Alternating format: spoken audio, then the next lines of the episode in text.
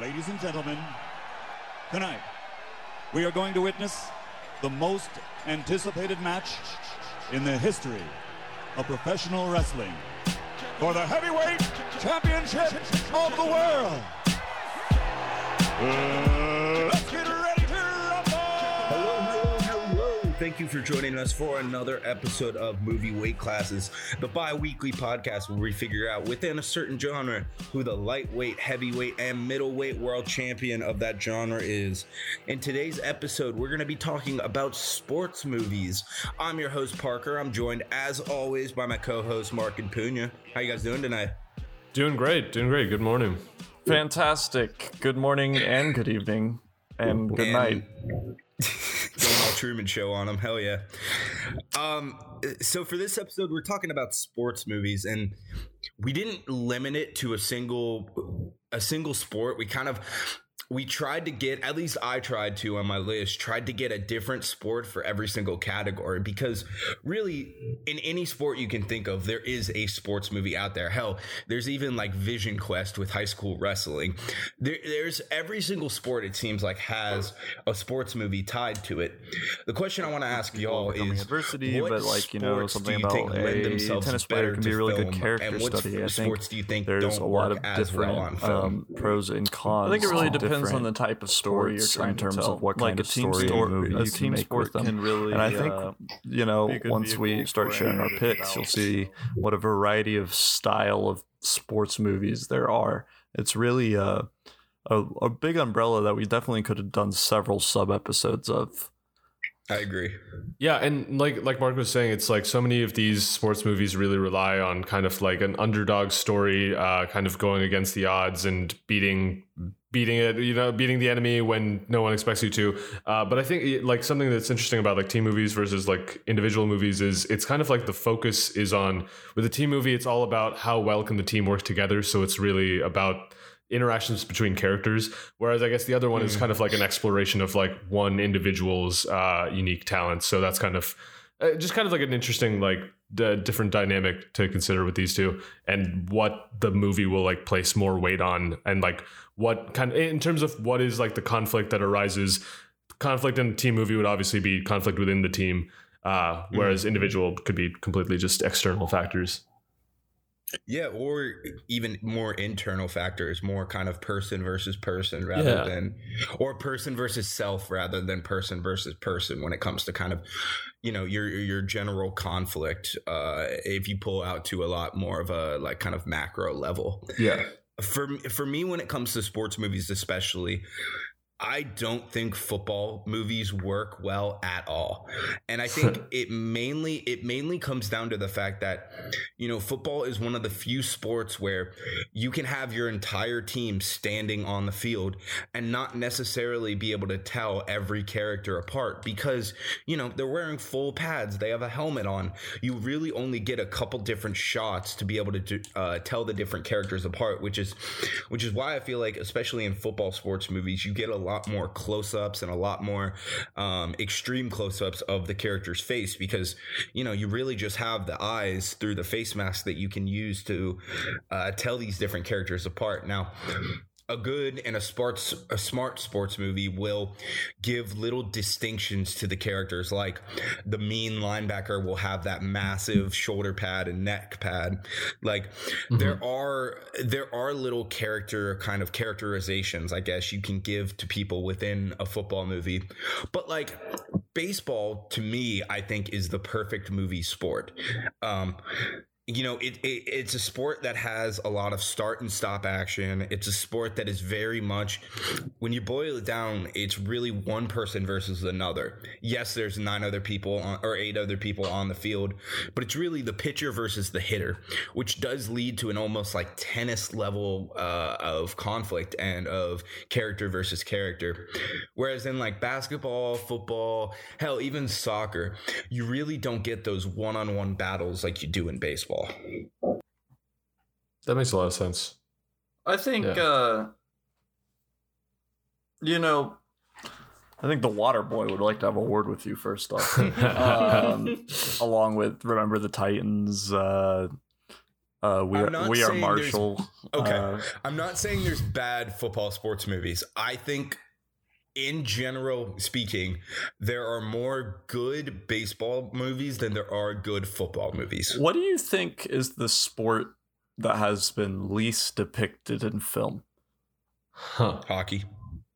Hockey? Curling. Curling. I mean, curling, yeah, probably. Uh, but of like a big one, probably fencing. hockey. Yeah. I think hockey's probably the biggest one. I mean, off the top of my head, I could really only think of uh, Miracle and Goon for hockey movies.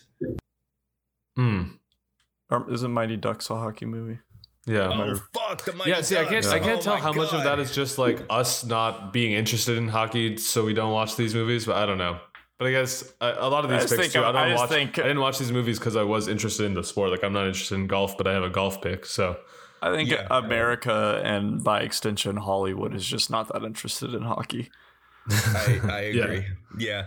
No, it's definitely a more northern sport. Which, Yeah. I mean, I love hockey. Don't get me wrong. I have a hockey movie on my list um, because I think hockey is hockey's an incredible sport. It's really the the finesse of soccer meets the violence of lacrosse and football. It's really great. There's nothing like hockey, man. Skating hurts too. Oh yeah, Skating That, that is- ice is not. that shit hurts when you fall. Not even just like when you fall, but that shit kills your ankles. Oh yeah. Um. Anyway, Do we want to get into our lightweights for this week? yeah, I would love to. Mark, you want to kick us off? Yeah, sure. I'm starting with uh this is a film that has a 24 million dollar budget. It did not make back its budget. It made 19.2 million. That's Um, more than I would have thought. very few people saw this movie, uh, which is Foxcatcher, directed by Bennett Miller, written by Max Frye and Dan Futterman, uh, starring the trio of Steve Carell, Channing Tatum, and Mark Ruffalo. This is a movie about uh, a real life Olympic wrestlers, uh, Mark Schultz and his older brother Dave.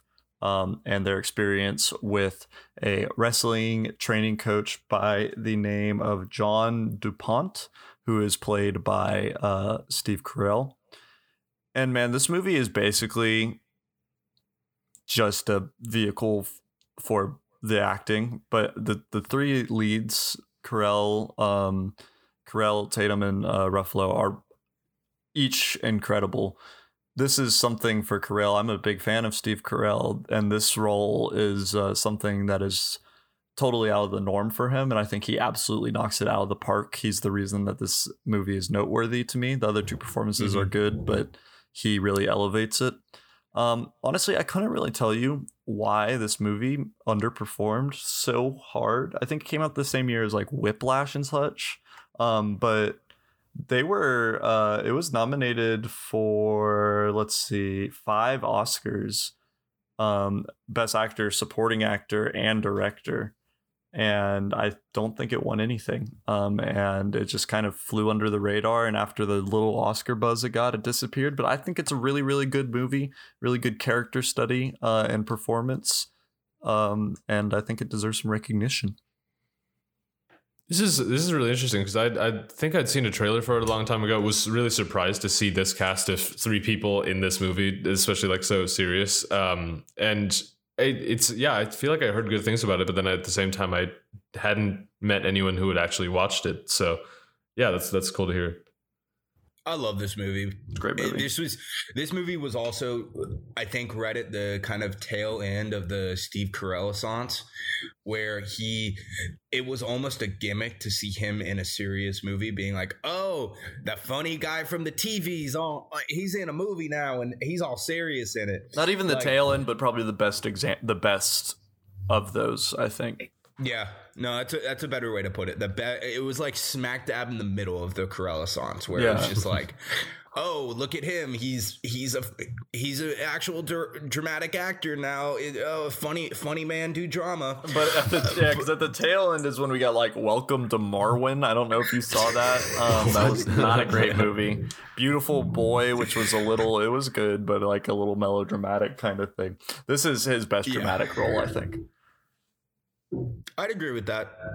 I also think uh, the director Bennett Miller does an amazing job Mhm. of making this location because uh, John DuPont creates this, uh, I guess, compound in like upstate New York, Yeah. Pennsylvania, somewhere in that range. Which is And uh, the majority of the movie takes place on that compound. Like you don't really leave that compound for uh, any of the movie at all.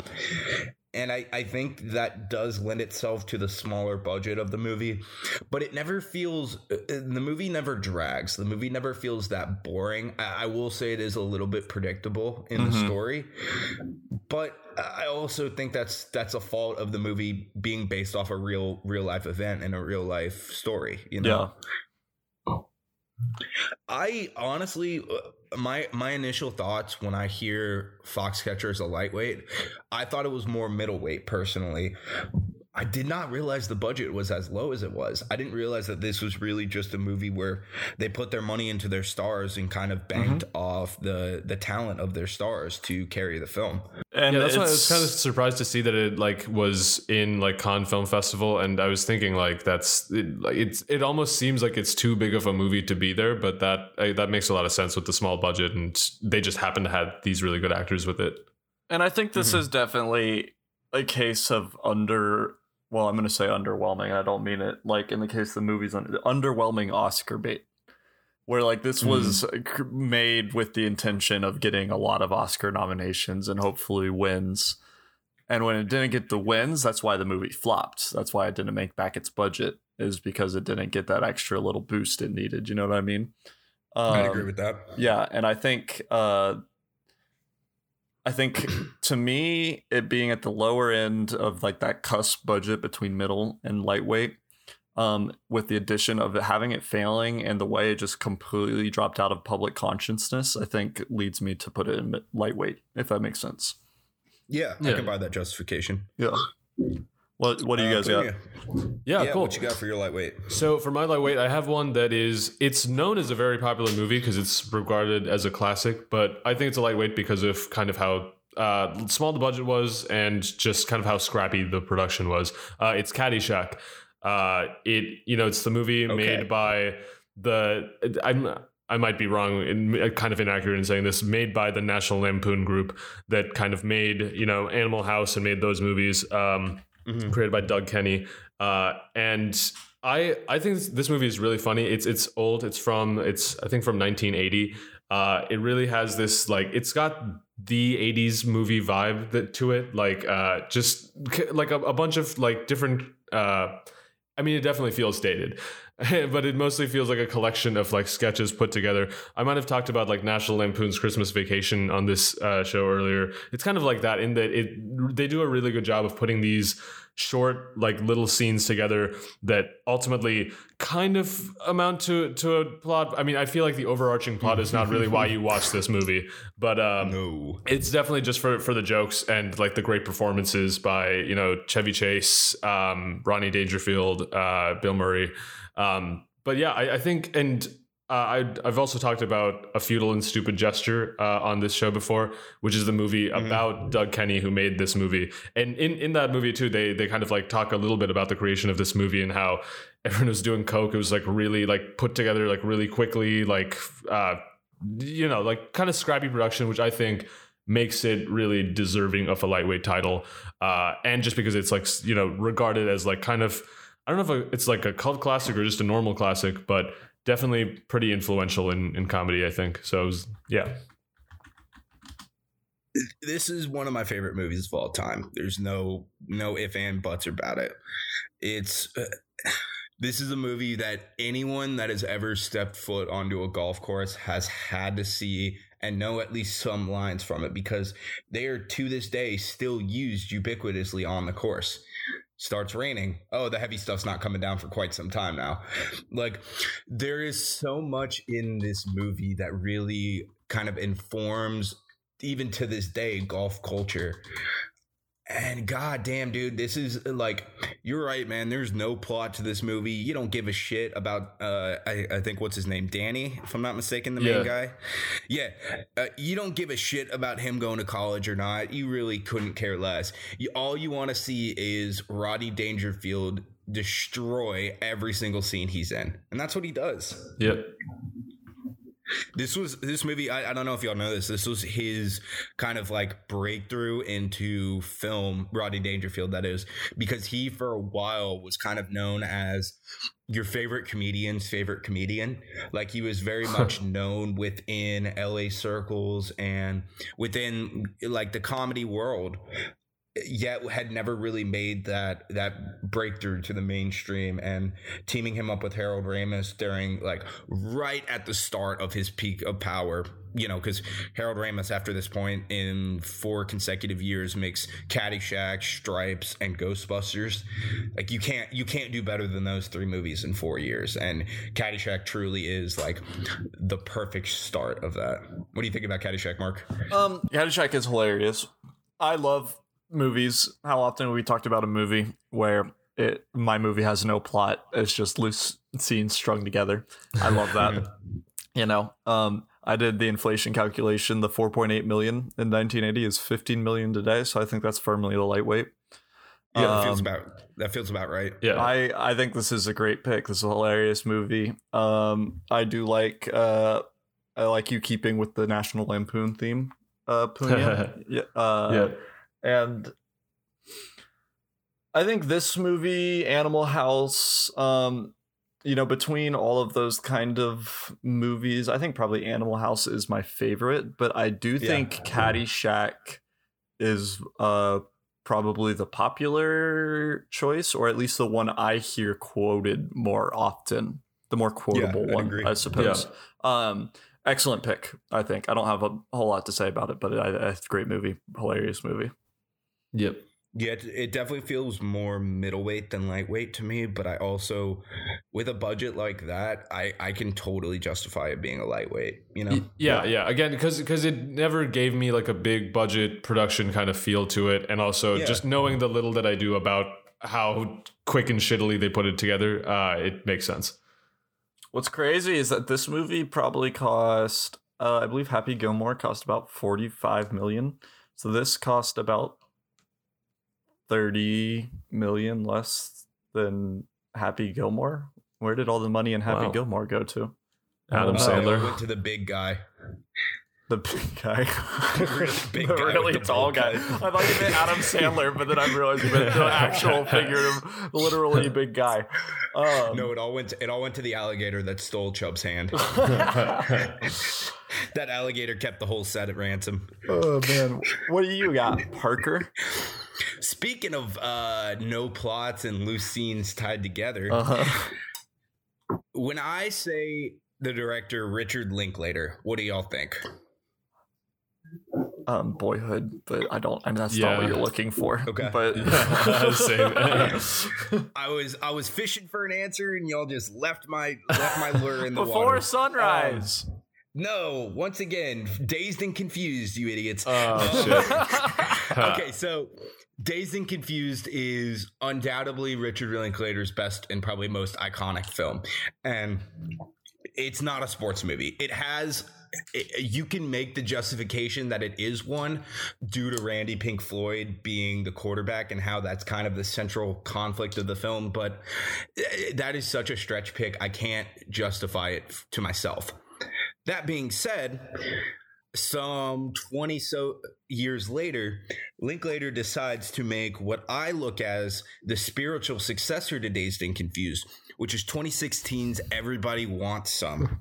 Hmm. which is written and directed by Linklater. Hold on, can I can I real quick? Parker yeah. says he calls this the spiritual successor to Dazed and Confused. It says that on the poster. oh, does it?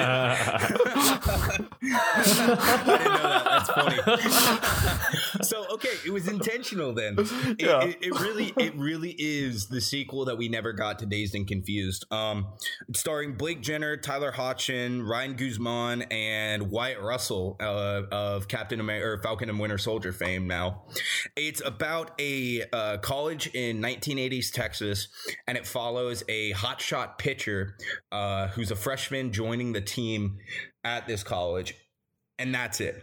It is like the quintessential hangout movie and there's never been a better sports movie that really nails the kind of I guess stir crazy insanity that happens when you spend just hours upon hours upon hours with a group of people.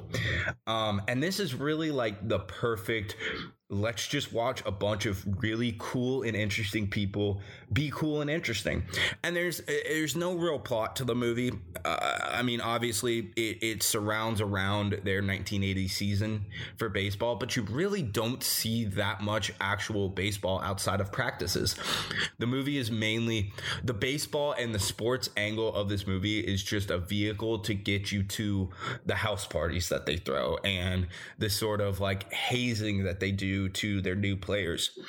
And it's really just one of those films that you can just throw on and not really have to pay that much attention to the actual plot and just watch the interactions between these very, very distinct characters.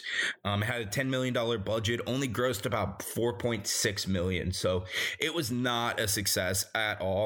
And I think that's due to the fact that really outside of Wyatt Russell now, there's not really that big of a name star. And even Wyatt Russell being a star is kind of a little bit of a stretch now. But if Dazed and Confused is the quintessential 1970s movie, this really does feel like the quintessential 1980s movie. Have y'all seen this? Yeah, absolutely. What, what do you think about it? Uh, it's a great movie. Um, it's very cool to me in this movie. Uh, the character Dale played by J. Quinton Johnson. Um, I mm-hmm. was able to work with J. Quinton Johnson when I worked at the Long Center in Austin, right oh, before no right before he filmed this. And then Linklater liked working with him so much that he put him as like a secondary lead in Last Flag Flying, which was his next movie. Um, but so like a couple of us that worked with Quinn went to go see it all together, and that was a very very cool experience. Um, and this is a very cool very good movie. Um, and it is Linklater. We've talked about this before when we talked about Bernie. Um, his directorial style is very unassuming. It's much more yes. performance based than cinematography based. Hmm. I think, um, and like feeling feeling aesthetic based. I'd say actually, the shot necessarily is not incredible, but the composition, what the shot is of, like the dressing, the costumes, the characters like he does all of that very very well. It all feels very natural and real. The costuming especially. Yes the costuming in this movie especially because like you say 80s and that sounds like very like you know ridiculous like and people often go ridiculous with 80s this is like real 80s fashion that looks really yeah. cool like i would wear a lot of it and it is still very vibrant without being over the top um, yeah, like it, it doesn't feel like Wonder Woman 1984 fashion, right? Where exactly. it was like, remember the 80s? It's so bright and colorful. Please don't look at this bad movie. Look at our fun clothing. Steve Trask has a fucking fanny pack. Fuck you. Like it's it's nothing like that. It, it, they don't necessarily call attention to the fact that they're all wearing authentic clothing, but it does help disguise the fact that like you really do feel by the end of the film that you're watching more a documentary than a narrative film. Yeah, it's uh I agree 100%. I think this is a great movie. I think it is a great I, am sorry. I thought that was so funny that you, you said I think this is the spiritual successor because I think that's what everyone says when they mention this movie. Like yeah, I've heard, I've 100%. seen that said on Reddit like a thousand times. I just never even realized it's literally on the poster for the movie. I know that's so fucking funny. Um, but yeah, I, I, is... I, haven't seen this movie, but I I was wondering because you kind of mentioned about like how much baseball plays a role in this movie, and it sounds like it's kind of just like it's like a background vehicle for these characters to do other things that's more about the relationships there. Uh, do you think baseball here could be swapped out with a different sport and it would still be essentially the same movie or no?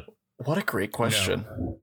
That that is a, that is a great question. I I think baseball is a fundamental enough element in the film because baseball unlike a lot of other sports you have you know your nine man nine men on the field plus really a rotation of maybe another nine. Like you don't have that many people on a baseball team. You could say the same about basketball. You could honestly basketball would be even less and football's insanely more. Yeah. Like baseball is that perfect sport where you can have basically an even 20 and every character still feels like they have something to do. Whereas in like football yeah, offensive linemen are very important but they're not fun. Like no one wants to be an offensive lineman you know?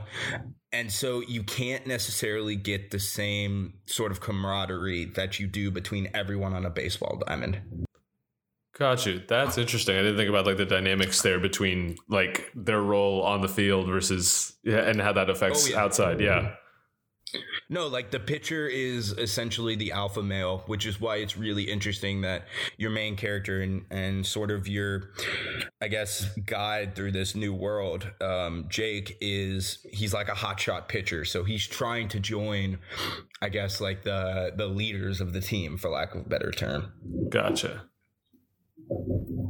Yeah, that's a, that's a great question.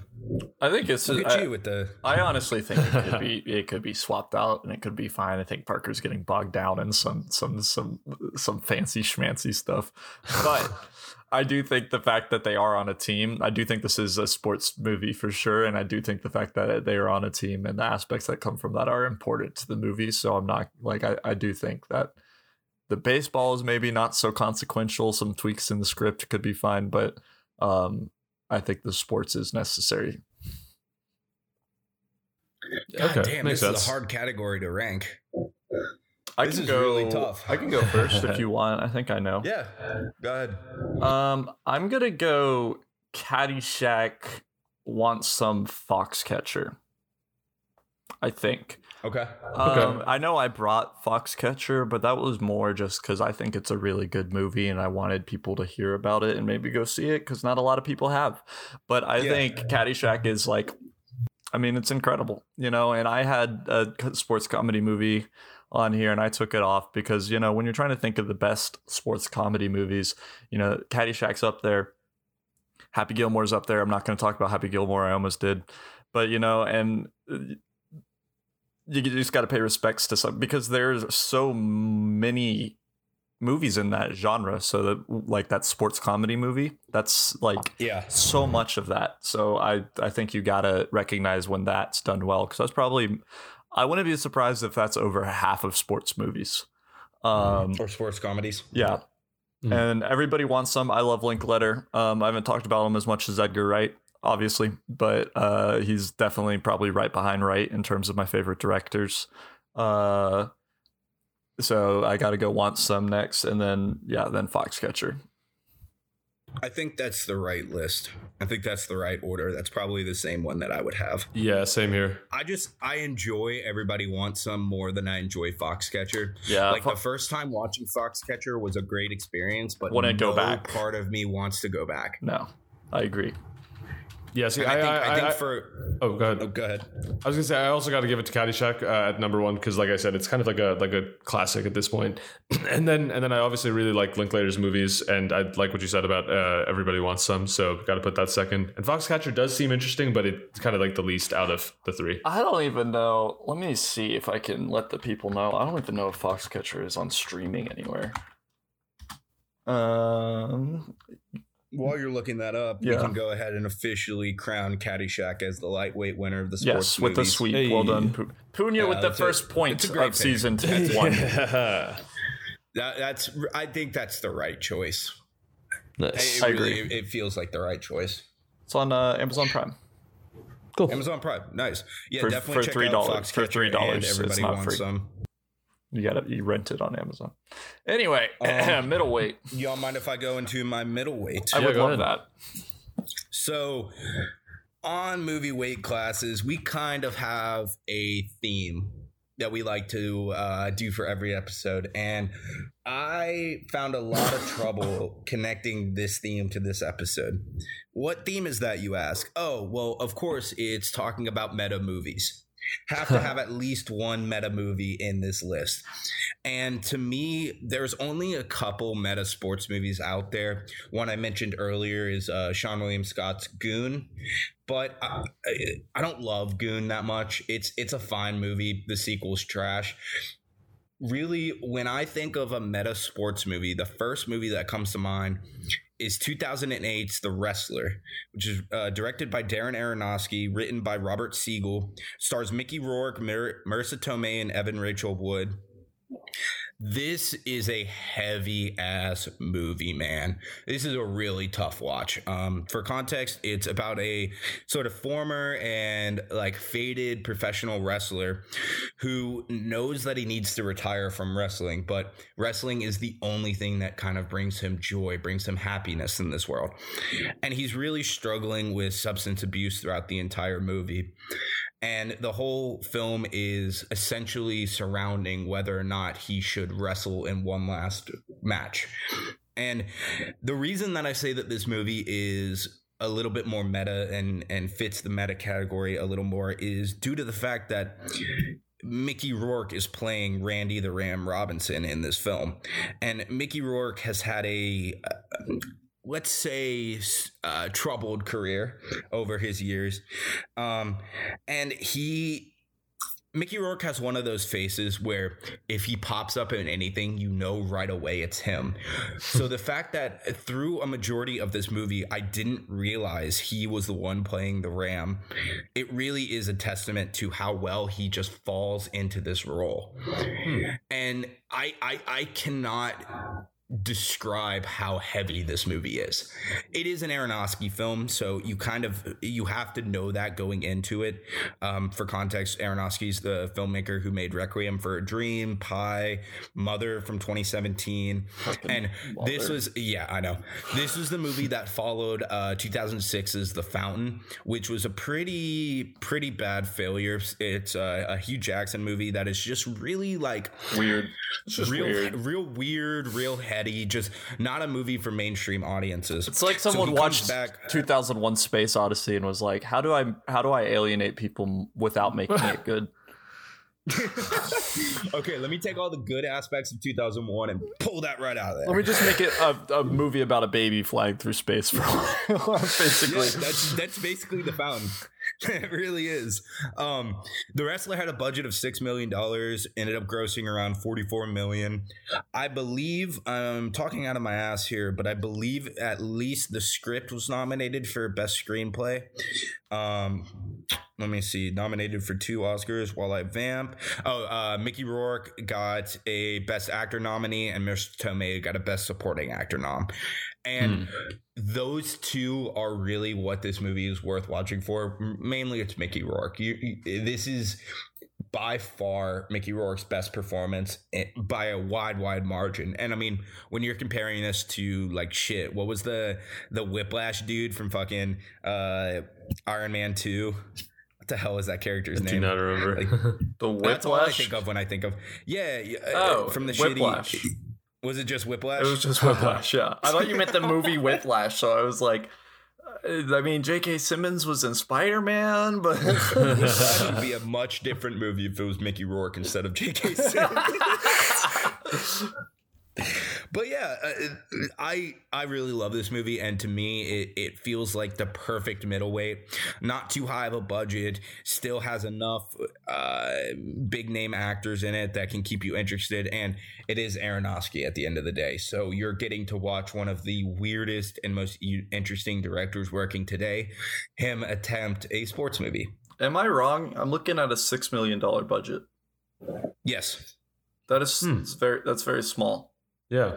Uh, and I think it's it's due to the fact that the fountain just like tanked two years prior. So Aronofsky didn't have as much juice going for him as he did previously from like Requiem for a Dream and Pi. Um, I think this is Aronofsky's second best movie after Requiem Okay. for a Dream. Um, I think Requiem for a Dream is just is really really good. I think uh, Black Swan is okay. I know a lot of people like it. Mm-hmm. Noah and Mother are garbage. The Fountain is garbage. Um, Aronofsky's he, he's weird. He's a weird director. Obviously, um, that's what he's known for. Is that really abstract stuff? every movie he has that's a hit, he then follows it up with just like a massive pile of turd. Yeah, and this is a really I don't know, I feel like out of out of the norm movie for him, but it's really really good. Aronofsky is great. I think it's really Yeah. interesting subject matter. Um I said Aronofsky is great. I meant Mickey Rourke is great. Aronofsky also does really well in this movie, uh, directing it. But uh, Mickey Rourke's fantastic. I think the subject matter is very, very interesting and relatively unexplored in film. Mm-hmm. Um, yeah, I think it's a pretty good pick, but that budget is very, very low for a middleweight for me. Hmm. Um, I think agree that's lower than any of our lightweights this movie or this episode. Yeah. Have you seen this, Boone? No, I haven't. Um, I, I was actually kind of curious. You mentioned uh, this. You this is kind of like more of a meta pick. Uh, what what about it? Kind of like is meta, I guess. this is very it reminds me a lot of um Travolta in Pulp Fiction Okay. where Travolta in Pulp Fiction was at a point in his career where he was very, very toxic within Hollywood. He wasn't necessarily getting any roles. And a lot of that was due to sort of off off the screen behavior, I guess, for lack of a better term. Okay. So you mean more of a Birdman meta than a More of a Birdman Okay. meta. Meta That's a- about that's a great sports way movies. Okay. Okay. Yeah. Okay, More. I I, was. I was meant- expecting to hear like weird like comments on wrestling or wrestling exactly movies or something Me like that. too. Yeah. I was a little confused, but yes, I get what you're It- saying. Okay, it, it does have that. No, I, I guess what I'm saying is uh, the actor Mickey Rourke and the character of the Ram feel very interconnected and intertwined, where you feel like Mickey Rourke is pulling from things from his own life to play this character. That makes sense. Okay, I buy, okay. I buy that. That makes more sense than what I was understanding initially. yeah. Yeah, that's that's that's what I I- I didn't properly explain it. So Yeah, no, no, thank that you makes for sense. letting me explain that. Yeah. Birdman, yeah, and I, I think that's exactly right. Very similar to how Keaton is handled in Birdman, uh, and Yeah. works Yeah. within the script of Birdman. I think you're exactly right. I think Mickey Rourke and the re- I think that's a great, um, that's a great point. I'd Yeah. agree. Uh, Punya, you want to go next with your middleweight? Yeah. So my middleweight is Dodgeball. Uh, it is a sp- it is a comedy movie from God. When did it come out? I, I want to say somewhere in the It was like, like 2008. I'm Yeah, gonna throw yeah, yeah, yeah. 2006 is my guess. yeah, exactly. Um, years ago. Um, and this movie, it's- 2004. Oh wow, even earlier than I thought. That's crazy.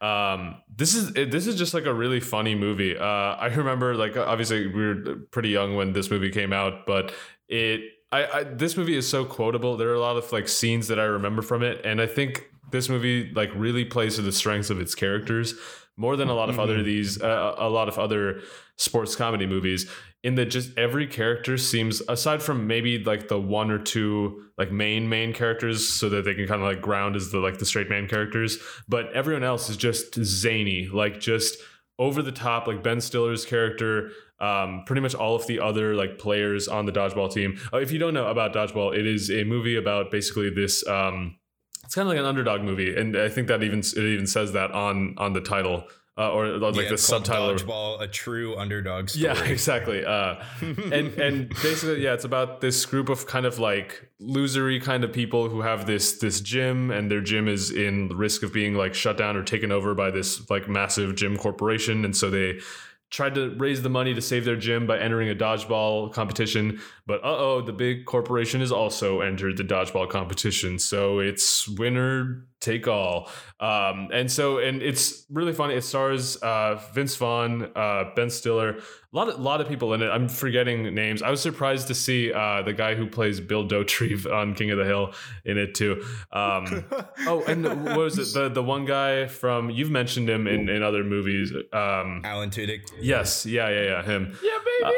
Yeah, As really. Steve yeah, playing a pirate. pirate basically. Uh, like I said, really funny like character work, and that's kind of what it's about. Um, and yeah, it's not it's not like a traditional sports movie because obviously like dodgeball is not like a sports sport like that. I'm sorry if you're a dodgeball player listening to this, um, but uh, it it definitely does kind of like play on top of the, those tropes of like the underdog uh, sports movie of like we got to band together and we gotta we gotta defeat them, gang. Uh, but obviously, while like kind of making fun of it and like being tongue in cheek and you know making just making really good jokes along the way. A little dated, but still funny. It's a uh, Dodgeball's great. Great, great, great movie. Funny, funny movie. Um, Very funny.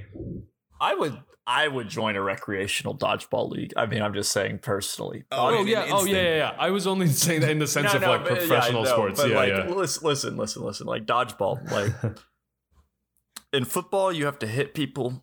You gotta, you know, like there's like that interaction. And dodgeball, half the game is just running away. I like that. That's good. I can do that. All right. Um, but really, I think that this movie is. I, I just said the exact same thing about your last pick, Punya, about Caddyshack. But dodgeball is like the the next generation of Caddyshack. I think Yeah. and, and that this is the Interesting. the the and uh, in the way that this is a com the comedy sports movie for people our age. I think. I think Caddyshack is usually people a little older than us. Uh, you know, like if you're in your 20s right now. I think Dodgeball, um, every constantly quoted when I was in yeah. school. If you can dodge know, a wrench, you can Oh, dodge yeah. a ball. you know, like you go over to your friend's house, you watch it, and it's like, oh, I watched it like two weeks ago. It's like, I don't care. Let's watch dodgeball. Okay, we're gonna watch dodgeball. like this movie was was a big part. I, I've I've seen it many many times, and it's hilarious. And I don't even particularly usually enjoy Vince Vaughn. I think he's great in this though. Um, and I love Ben Stiller. But he, some people think he's kind of cheesy in terms of a comedian, you know, because like Night in the Museum and stuff. But I think Ben Stiller's Yeah. hilarious. Um, Yeah. and I, I think this is a great movie. I think I mean that to, to Ben Stiller's uh, benefit, he he plays the cheesiest character. He is a cartoon character in this. Oh yeah. Like, oh, really, guy? You want to you want to step up to me like that kind of kind of dude? Um, a couple things to mention about this movie. Number one, uh, fucking Rip Torn as Patches O'Houlihan is easily my favorite character in this entire film. Every single line he has is it necessary for me to drink my own urine? No, I like it because it's sterile and I like the taste. it's just shit about his character that is so goddamn funny to me. Um, this movie also has one of, if not the most unintentionally funny cameos in movie history which is uh, Lance Armstrong telling the main character not to give up and not to resort to cheating. it's the fucking funniest thing I've ever like. That's a joke that you can't write because of how well everything played out after the fact. Um, I just I love that bit. It's still eh, unbelievable that they got it. Lance Armstrong of all people. And last and that thing was to that was about before this this movie- stuff came out about him. Yeah, that was before Wow. before the scandal. I I, Yeah, I literally know. thought probably when I watched it, I thought it was a tongue in cheek joke about that. Ha. No, it was before the scandal. Yeah, that's why it's so great. So this director, Ro- uh, Rawson Mar- Marshall Thurber, I don't even know if that's how you pronounce it. Can y'all uh, just take a guess? He directed an action movie from the last three years. Do y'all have any idea what action movie the guy that made Dodgeball turned around and made? I already saw No. the answer, but What is it? He made fucking Skyscraper with The Rock. he also made Central Intelligence, which was also with The Rock. Oh, I don't. that I movie don't was understand how you go from dodgeball to We're the Millers to fucking skyscraper. As a side note, I, Central Intelligence is a movie I was expecting to be bad. I expected it to be like like ride along type movie, and it was actually Yeah. pretty good. I think it? The I Rock saw is really, really good. I enjoy The Rock a lot, and I think Kevin Hart is good in doses. Yeah, Very small doses. He's a small Get guy. because he's short. Yeah. Yeah. Mark, what's your middleweight? Um, my middleweight is going to be. Uh, well, let me ask y'all a question. What is the most exciting part about sports? Huh? Winning. Popcorn, winning, hitting No, people. It's yeah, hitting people. Well, what if I told you it was math? Whoa. Whoa! Oh, now you're speaking my language. my, my pick is gonna be Moneyball, um, which is a movie from the director who actually also directed. Uh, Bennett Miller, right? yeah, Bennett Miller also directed Foxcatcher, uh, starring Brad Pitt and Jonah Hill, um, and Fina Fina Fina Fina Seymour Hoffman, Philip Seymour Hoffman. Um, Hopping. It is Seymour Hoffman. This is a movie about Billy Beane, the general manager for the Oakland Athletics, a uh, a baseball team in Oakland uh, that at the time uh, where this movie is set is kind of not doing too hot. and You don't have to say at the time when it comes to the A's and being bad. It's I, just I know always. nothing about baseball. I know zero. yeah, they're bad. The A's could not exist anymore, for all I know. um, oh, actually, didn't the A's almost draft Kyler Murray? Yes. They Okay. did draft him. Yeah, I actually did know that. All right. Anyway, um, Billy Beane he meets Jonah Hill's character, whose name is Peter Brand, um, who has basically revolutionized or is in the process of re- revolutionizing the way that baseball teams are uh, created and how the game is played, relying on numbers rather than you know looking at a guy and they look like they can hit a ball good. It's like who who gets who gets walked the most, you know, like who gets the most walks because walks aren't flashy, but they win games, you know, Mhm. like and stuff and breaking players down to numbers like that, and kind of follows their fight against the establishment of baseball in order to get create a team with that vision that can be successful and follow their team's story through the season. Um, and it's a really good movie. It's really, really well written. Brad Pitt and Jonah Hill are excellent. Uh, was this Jonah Hill's first like kind of dramatic thing? Am I wrong in saying that? It was, right? Um, yes, it was. Yeah. Um, and I actually didn't realize it's written by Aaron Sorkin, which makes a lot of sense. I was just about yeah, to mention that, that. makes a lot of sense. Uh, yeah, the dialogue feels very Sorkin ass. yeah uh this and you know it's a part of sports that is becoming more and more relevant today this like ideology that they present in this Mhm. movie is kind of it's has been adopted and continues to like become more and more relevant and whether that's a good thing or a bad thing you know whatever your feelings are on that matter uh but this movie is really good for putting context on how that came into being and it's an interesting perspective on sports that you don't usually see or think about. It's you're not thinking about the general managers, you're thinking about the star players, right? And Mhm. so I, it, it's a cool behind the scenes look. I think it was a great movie. Uh, the budget was uh, 50 million, also, by the way. I was actually just about to like look up the inflation for it. Do do we feel like this is actually kind of bordering on like a heavyweight or what? I I- originally I, I feel that. I originally had it in heavyweight, um, but I couldn't have my heavyweight that I wanted to have and have this, and just because it has almost three times the budget. Yeah, I was, I was gonna say it Um, just seemed it just seemed funny like putting like a movie with Brad Pitt and Jonah Hill in I agree. middleweight, but at the same time we put a movie with Steve Carell uh, and Channing Tatum and uh, Mark and the, Ruffalo in and, and Flight. the Yeah. reception and box office too. Like this movie did very, very, very well.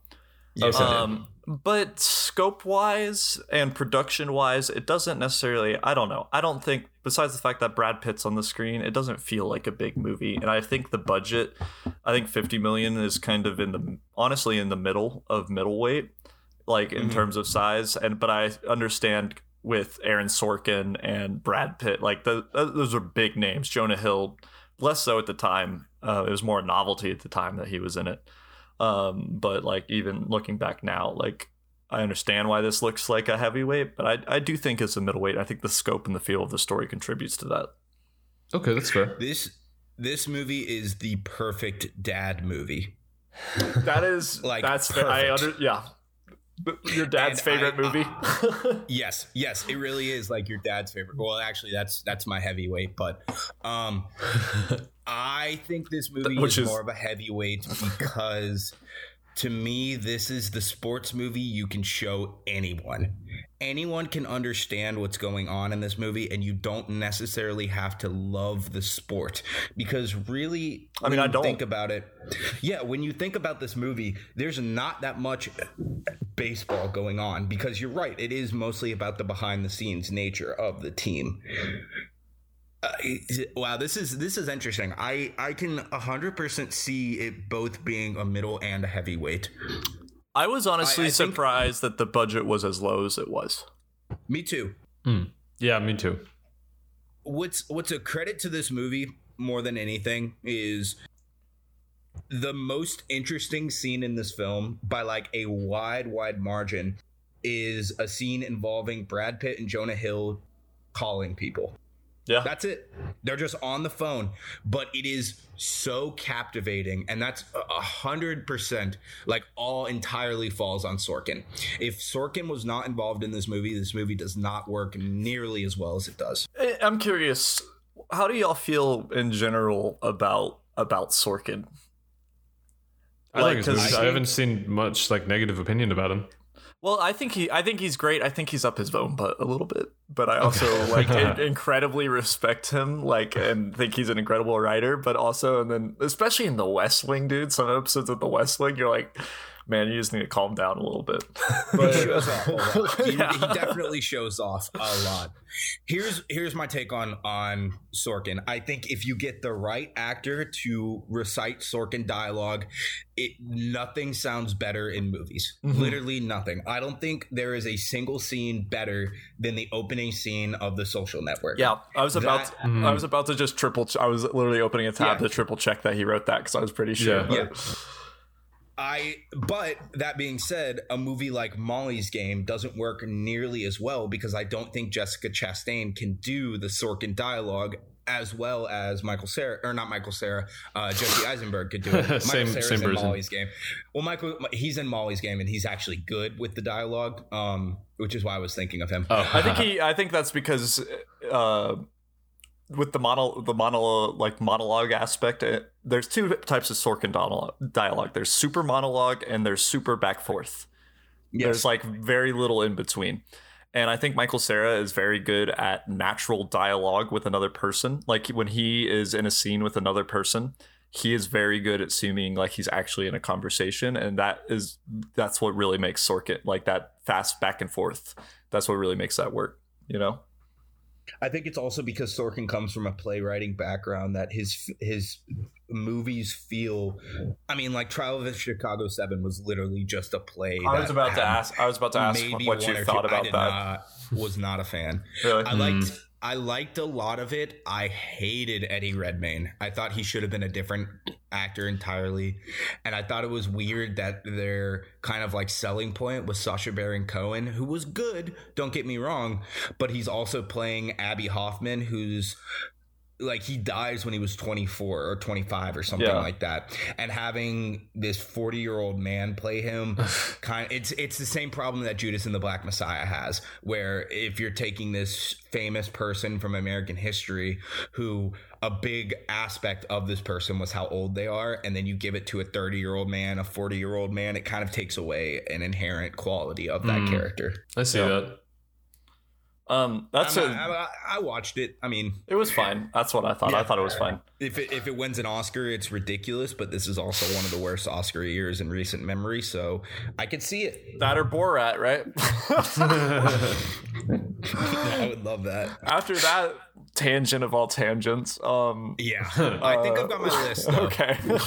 Yeah. I think I'm gonna go. I'm gonna go wrestler, dodgeball, Moneyball, only because I Moneyball's a heavyweight to me. Dodgeball. I- You put dodgeball see- first or second? Second, Okay. See, I would have gone Moneyball, Dodgeball, Wrestler, but also for the same reason of I feel like Moneyball is kind of a, a heavyweight, or you could argue for it in that. So I'm going to go Dodgeball, Moneyball, Wrestler.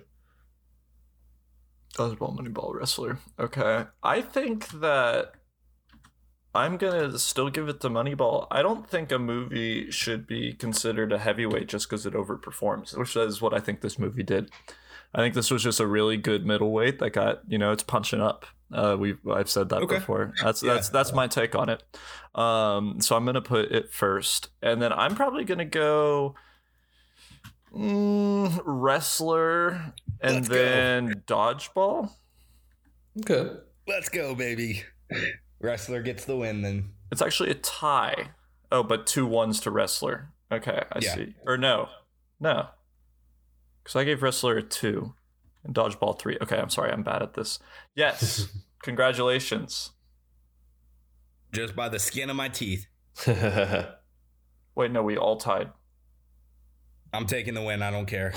We no, we we all tied. We all got one of each vote. well, shit. I don't think this is has this never happened before. I don't. I don't dun, know. dun, dun. What what, what does it mean? What do we do? What do we do? Oh, um, God. Um, um, um, jumper. Let's go. Jumper. Jumper's the winner. well, this was called that one a draw. Good picks though. I think that was a really good category. Cool. Yeah. Maybe it's just me, but I sort of feel like heavyweight's a category that we could almost speed round. Yeah. Sure, Yeah. Because Yeah. at least at least for me, I don't have a lot to say about my heavyweight. Me either. I'll, I'll go. I'll go right into it. My heavyweight's 2004's Miracle, um, which is about the story of uh, Herb Brooks, who was a former hockey player turned coach that has to take a group of college kids to the 1980 uh, Olympics to then take down what at the time was considered the greatest force in hockey, um, which was the Soviet team. And so this is the movie about the U.S.'s miracle victory over the Soviet team um, with just a bunch of scrappy college kids. And miracle to me is the exact definition and exact sort of kind of culmination of everything we've been talking about of all the tropes of of the sports movie. So you know you have your underdog your no one believes in us your halftime speech that changes everything. Like literally every trope that could be in a sports movie is in this movie yet it it's played very um like wholesomely so it still works and it doesn't feel like it never feels as cliche as it is Um, Okay. This is excellent, great, awesome movie, and you're exactly right. It is the it is the prototypical sports movie, but not Yep. cliche, but done well. That's uh the best way to describe it. Um, and uh, it hits all the notes. It hits all the lows. It hits all the highs. They win in the end, and also it's a metaphor for overcoming socialism because everything has to be.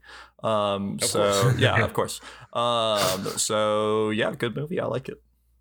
What, what movies would you? What movies would you say that this like inspired? Is it? Do you think it's like it's kind of like it had influence even- on? Oh, good. I don't even know if it's necessarily the one that inspired. I think these tropes have existed before this movie. Okay, I think okay. this movie agree. I, think this movie just kind of collected all of the cliches in the sports genre and then did them right. Got you. Yeah. Okay, that makes Like sense. have That's you seen way of saying you, you know the office episode Threat Level Midnight? Yeah. Yeah, that movie that he makes in that. This is like that is like this like that for sports movies. Okay, like, got you. Threat Level Midnight is Bond movie, Miracles sports movies. yeah. Okay. Okay. Well, just in terms sense. of like it hits the cliches, but also this is good and the other one is not Yeah. good. and this is this is a pick entirely for my dad. Shout out my dad. Um, oh man, good old Greg. fucking loves, loves this movie, man. Uh, what you got, Punya? Yeah, so I got Blades of Glory um, with Will Ferrell and God, I'm forgetting the guy's name. Jon Heder. Um, Hader? Yeah. Yeah. Uh, Napoleon Dynamite, basically. Um, and so this it's a movie about these two professional uh, ice skaters who basically they uh, they get disqualified from skating professionally, and then they find a loophole where if they team up together, then they can compete. So that's what they do, and then a lot of the com- comedy comes from just kind of their struggles as uh, as a team of two and uh, it's in a way it's kind of like a it's like a buddy cop movie set to like a skating theme in the sense that it's just a lot of I like focus on the like misfit between these two and they have to work together but they just can't like they're just at odds um and yeah, just a lot of a lot of really funny jokes, a lot of quotable lines. This is where the that sample of like it uh, gets the people going. It's provocative. That where that comes from. um, yeah, again, it's not like a super traditional sports movie, but it does cover. It does kind of follow that um, theme of like you know, got to work together to defeat the bad guys, or I mean, not the bad guys, but to you know reach the goal line. Uh, but yeah, funny movie, good cast. Um, Will Ferrell, Jon Heder, uh, Jenna Fischer, um, a couple others. But yeah, Dude, Will Arnett and Amy Poehler in this Oh, movie yeah, I fucking forgot they're in cracked this. me up. They Yeah. cracked me up the entire time they're on screen. yeah. Um, w- weird question because I realized that I did not. I have seen this movie, but when you told me the movie, what is the ping pong one? Um, oh, oh, Balls of Fury.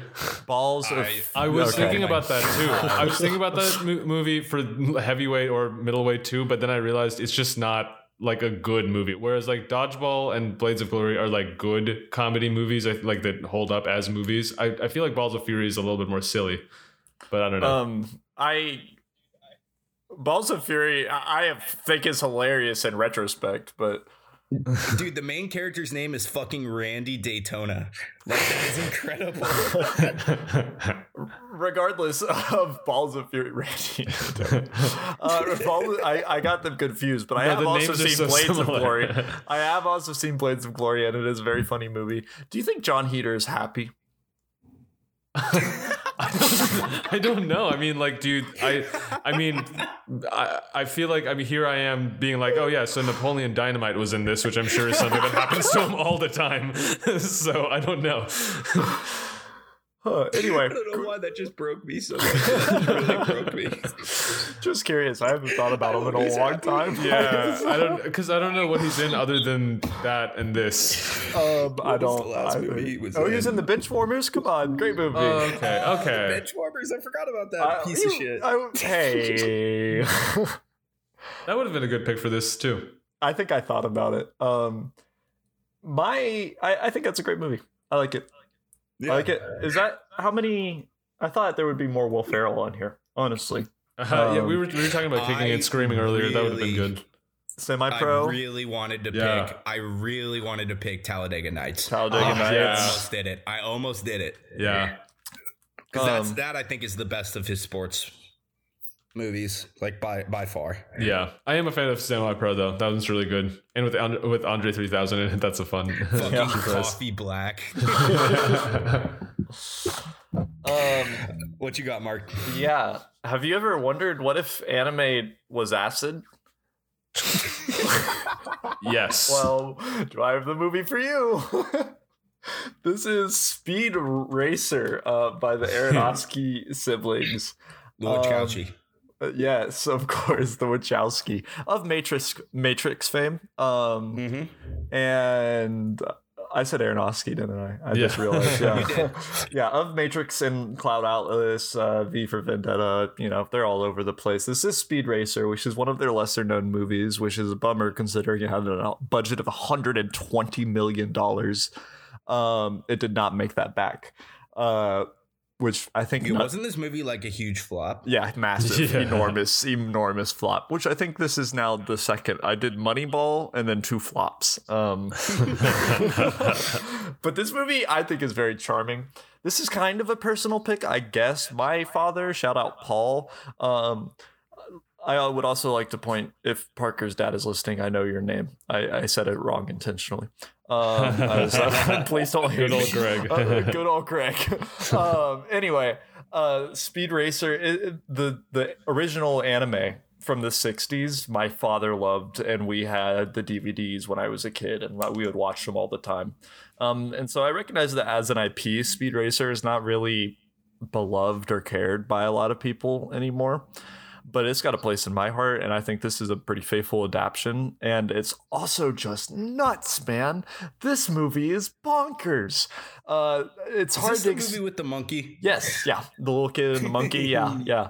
Um, these the world that is created, and I I don't know what studio did the special effects. They're they're relatively dated looking now, but it's still like zany enough that it could be a choice. You know, like Mhm. you know, it could be intentional. And this movie is basically just a the narrative is unnecessary, not super there. This is visuals and experience. It's just a trip to go on. And because I will put it into sports movie because the best part of the movie are the racing sequences. A majority of the movie are the racing sequences. The cinematography does really interesting stuff. And then the track will do, you know, like a cool Hot Wheels loopy loop. And it's like, wow, car go upside down and the camera go upside down too and stuff like that. And I think it's just a really fun ride. I was looking up stills of this because I know I really liked the visuals, and even if, like you said, like the the VFX are a little, a little outdated, but uh, I mean, it still looks really nice in what they tried to do with like just the experimental looks. looks looks cool as hell. But as I was looking at stills, I I see this picture of John Goodman looking like Mario. Uh, Yeah, he- he's the Yeah, I was he's gonna the bring- I was gonna bring that up. He's the dad. Dude, what the fuck is Susan Sarandon doing in this movie?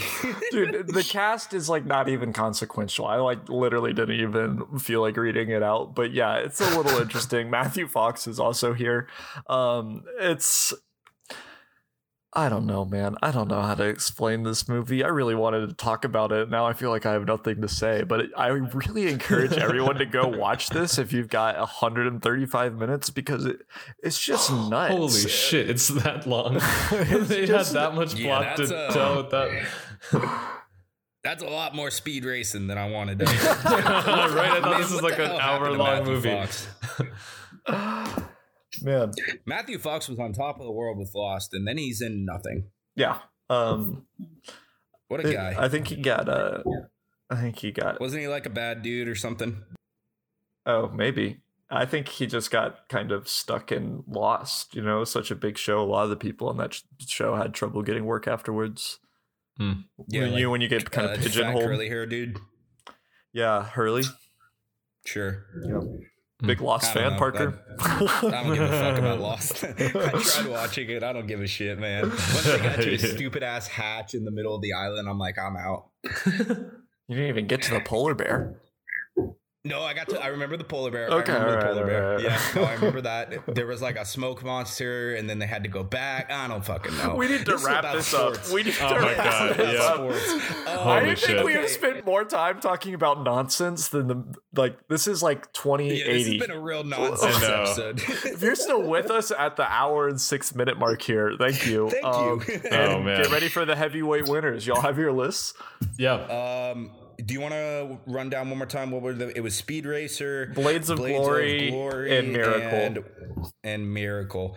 I I don't want to put Miracle first, but I'm going to. I think you probably should probably do Yeah, like it, it's it's uh, Parker's chalk pick of the week again, but uh, just compared to the other two, I enjoy Miracle more, and I'm gonna give it to Blades of Glory over Speed Runner, Speed Runner, Speed Racer. I'm gonna go with the same um, list. I, I same feel like. Miracle is the it's the obvious pick for this because it seems like the main actual sports movie, whereas the other ones seem like kind of deviations, but still good. Um, and I, I like Blades of Glory a lot, so I got to give it second. Speed Um, Racer's okay. cool, but yeah, Okay, yeah, Speed Racer is cool, so I'm gonna give it first. Um, uh, really, more as Miracle already won, but more as a, a cry for help after whatever this past hour has been. Um, and I'm gonna put Blades of Glory at two and Miracle at three because Parker stole the season zero championship from me. Um, Goddamn right I did. so Miracle's garbage. By the way, still haven't gotten my belt yet. Um, it is not even out for delivery. I'm a little Ooh, confused. Uh, Hmm. but one day, hopefully, so, One well, day. my belt, Parker's belt, We can dream. Parker's Yeah. belt. Get your pronouns right. right. Anyway, um, so that's gonna be Miracle is the winner. Caddyshack will have won lightweight, and we had a three-way draw, the first ever somehow for Yeah. uh for middleweight there. So there must an be a episode. winner. Uh, Rock paper thank you, scissors. Caddyshack, Jumper, and Miracle for our winners for this week. If, if we have a tie, it's going to Jumper. I don't care what the category is. I'm giving myself the point. Then I hope you know. Shit. Um, but let's let's wrap up this fever dream of an episode. thank, thanks y'all so much for joining us for another episode of Movie Weight Classes, bi-weekly podcast out every other Wednesday.